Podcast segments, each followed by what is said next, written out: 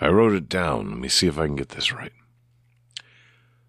Never pay for something if you can do it yourself. And the corollary, never do something yourself if you should pay someone else to do it. The former is how I was raised, and the latter is how I've grown up. I also wanted to mention that I finished off some delightful Wensleydale, Wensleydale cheese, uh, raspberry, and I believe cordial combination.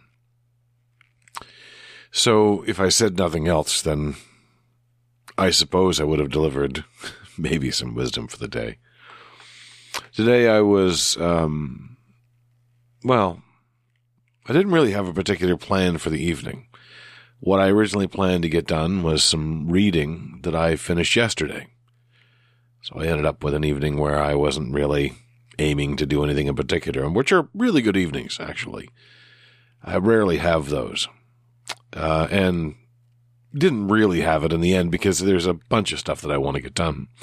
In this particular case, there's a machine, an old PC, um, which we are essentially scrapping that I decided, well, let me try to make this into a server, and play around with it. I haven't done that in a long, long time. And, and to be honest, I've forgotten a lot of things about that.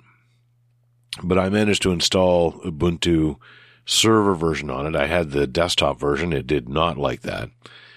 Uh, the machine is not powerful enough for that. But, uh, you know, if you don't need to be uh, visual or have a head on it, why would you bother? And this is meant to be a server. Uh, meant to be kind of a test server. It's named Crucible after all. And uh, I admit I followed the prompts. I didn't really go in depth in, in, in paying attention to much of what was going on in terms of the um, in terms of the installation. But I did that a while ago, and it's kind of sat there actually about three weeks, I think, at this point. Um, and without anything compelling me to go yet another round with my email or check a thousand other things that I, I could check, I turned the monitor on and took a look at this machine. There is something absolutely glorious about a full text machine, a full text interface. Haven't done that properly for a long time and felt really good. I even remembered how to find the different virtual screens. Um, Alt F1, Alt F2, Alt F3, so forth. So you can, you can multitask in a certain way. It's like having a KVM where there's no switching. um, and tonight, one of the, the projects I have in mind for this is to play around with WordPress installs. I've used WordPress for 20 years, I think at this point. I don't know exactly how old it is, but I seem to recall that I built my first uh, proper website, which is still running, um, on WordPress back in 2013, something like that. And I'd built all kinds of things before. I actually wrote um, a number of, of features uh, in my software development days uh, embedded within the Apache uh, engine. I got very, very intimately involved and, and, and, aware of how the Apache engine was built and how to change it. Uh, I think we were doing credential bro- brokering and using the web uh, delivery service just as a just as a, a an API delivery service, an information delivery service. It wasn't actually a website at all. Um, back when, uh, when the world was new. Uh, it was also when, you know, people, including myself, didn't, didn't, you know, take a piece of software and say, this is the only thing it can do. Instead, we said we, we took that basic software and went, what else can we do with this? But, um, and I played around with getting it set up. I did manage to get WordPress and the necessary PHP. There's a, an alternative database, uh, a, meant to be a drop-in replacement for MySQL, which was interesting, called uh, Maria, MariaDB. But I didn't really pay attention. I was following a set of instructions I found. Uh, Ubuntu's own website, in fact, uh, was very useful for that, and kind of putting it together. And then I had a bare bones WordPress install created, a local one that I'm going to be using to test out a new web design that I want to do for uh, radio as well as uh, a platform for me to experiment with potentially creating plugins. Two years ago now, mm, let me say it's a year ago and, and be optimistic. Uh, I bought a book on building WordPress plugins. I was very curious about how they were done, and I I, I read most, uh, well, the first half of the book, and it got very very bogged down because it wasn't meant to be read as a book. It's really a reference guide, but I didn't have a particular thing in mind at that point. And uh, it turns out it's really just all hooks. It's it's super simple, really. Um, visual design has always been a difficult for me, difficulty for me. So I didn't actually build the plugin, uh, nor did I have the interface completely worked out.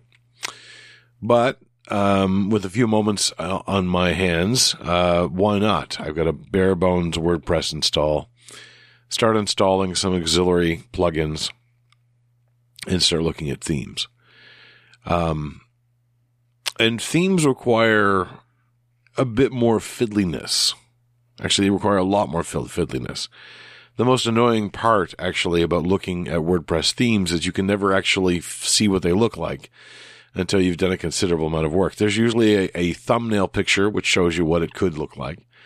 Sometimes there's a demo site, but usually those are underpopulated with data, so you never really get a sense of how they're supposed to look. Um, and of course, a theme is really just a toolbox that they're handing you. And uh, when you're handed a toolbox, it is not any particular project that's contained in that toolbox. It's merely a set of tools, and you have to assemble them. Actually, it's probably closer to Legos, getting a, a box of assorted Legos, or going to IKEA and randomly selecting a few things from the warehouse. Uh, and then the parts you, you kind of assemble into whatever you want. Extraordinarily powerful, and I respect both Lego and IKEA considerably. In fact, there's probably something of a theme in my selecting both of those things and being a software developer in a past life. Um, but they are also um, difficult to start out with. Um, in the case of Lego, you know, you can if you don't have a particular plan in mind, um, you're just going to be assembling bricks until you find one. Even if you do have a plan in mind, there's usually some implementation issues you have to deal with. I I really want to get more back into Lego. I bought the IKEA Lego set just to cross the streams even more.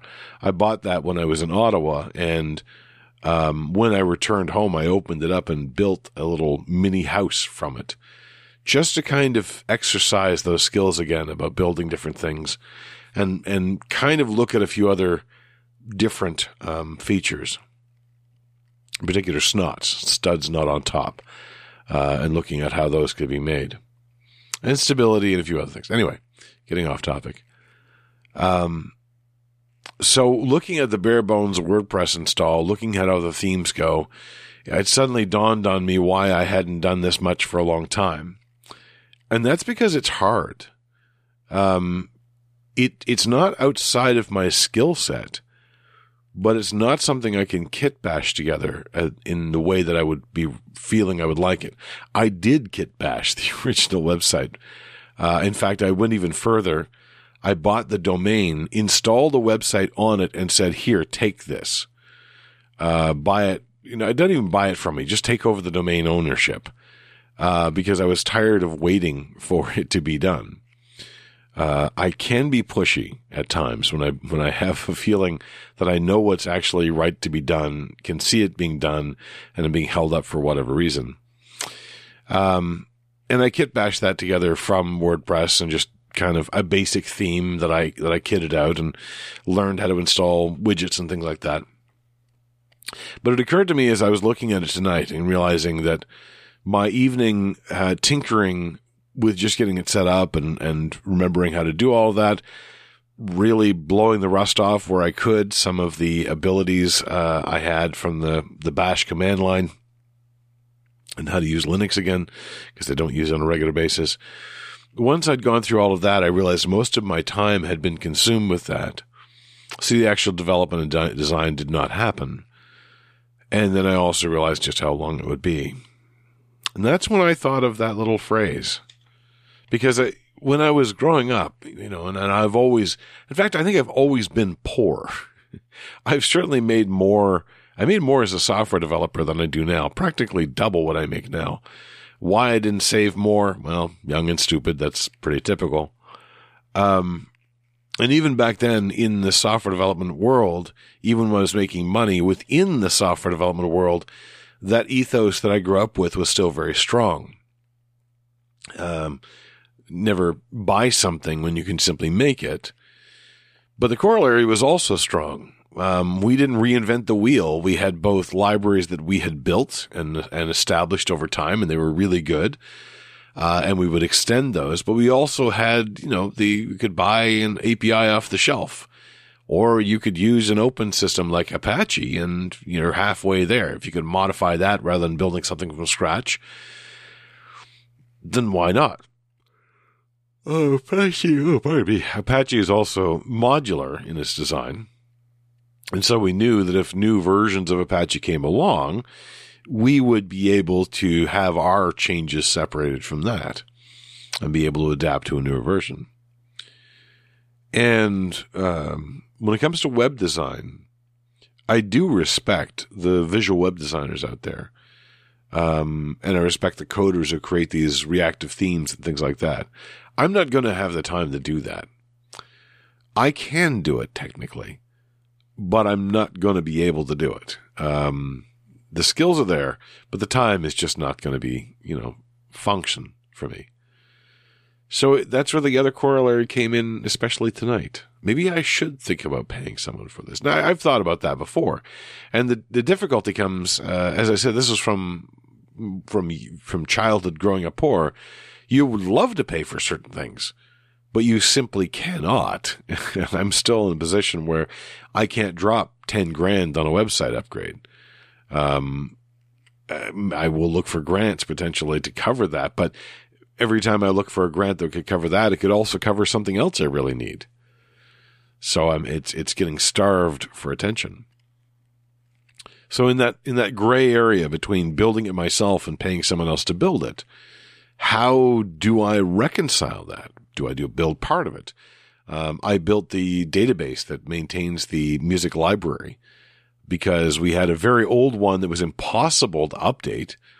It was built on FoxPro and an old Mac, and I managed to get the file off of it, get the data file, find a converter to move it over to something more reasonable, stick it in a new ba- database, and then build the front end for it. Um, there are better front ends for that now. In fact, there's a whole slew of them out there. Uh, I do kind of want to look at if I can adapt my data, restructured or whatever, into the uh, new system. We would have suddenly an, an, an enlightened front end. That actually was one of the potential WordPress targets. If I have all the power of WordPress to display things, to do all the pagination, to do the searches, to be able to, to, to style it properly. And all I needed to do was bite the back end hooks to use this database as a source of information. Why wouldn't I do that? That is, you know, writing what I need to myself, but also getting someone else to do it or paid for it or open source software. So there's my correlation. That's my explanation. Um, and my frustration and a bunch of other Asians. I've been wandering out loud. I'm Mark the Encaffeinated One. I'm over time, as has been the case lately, both in terms of this recording and it's past midnight, which I was trying not to be. Nonetheless, yeah, I got to think about that. It's the same philosophy that I apply to cooking. I want to try to cook a whole bunch of things, and technically I can cook a lot of things but I'll still go for a burger once in a while. Either because I don't have the materials on hand, the time to create it, or I just don't wanna. I would rather pay someone. I could do all kinds of car maintenance myself. And maybe I should do a bit more. Maybe I should know more about basic car maintenance. Or I can pay someone whose entire existence is owed to doing that and who has earned far more of the the subtle educations of of uh, how cars work and how they don't work and how they fail and how they may not require major changes to to, to correct those failures. Why would I not invest in that kind of expertise? Suspicion aside, as people almost universally seem to have uh, is suspicion for uh, the mechanics at a dealership. Um, it's interesting to see how how that friction exists. And maybe I, you know, should pay someone else to do my podcasting. Actually, I've been thinking about how I can outsource, not the quite the word I want to use. There's too much of a negativity attached to outsource, but how I can partition off the stuff that I do for the radio, the especially the the radio programs. Still keep the spirit of it, but invite others to create in that space. Um, extending the content as well as reduce, reducing the, the workload that I have. Um, which is not really outsourcing. It's insourcing, I guess, maybe if anything. Anyway, thoughts on my mind and these interesting correlations just keep popping up. So if I don't stop now, I never will stop. Ever. I'll talk to you again tomorrow.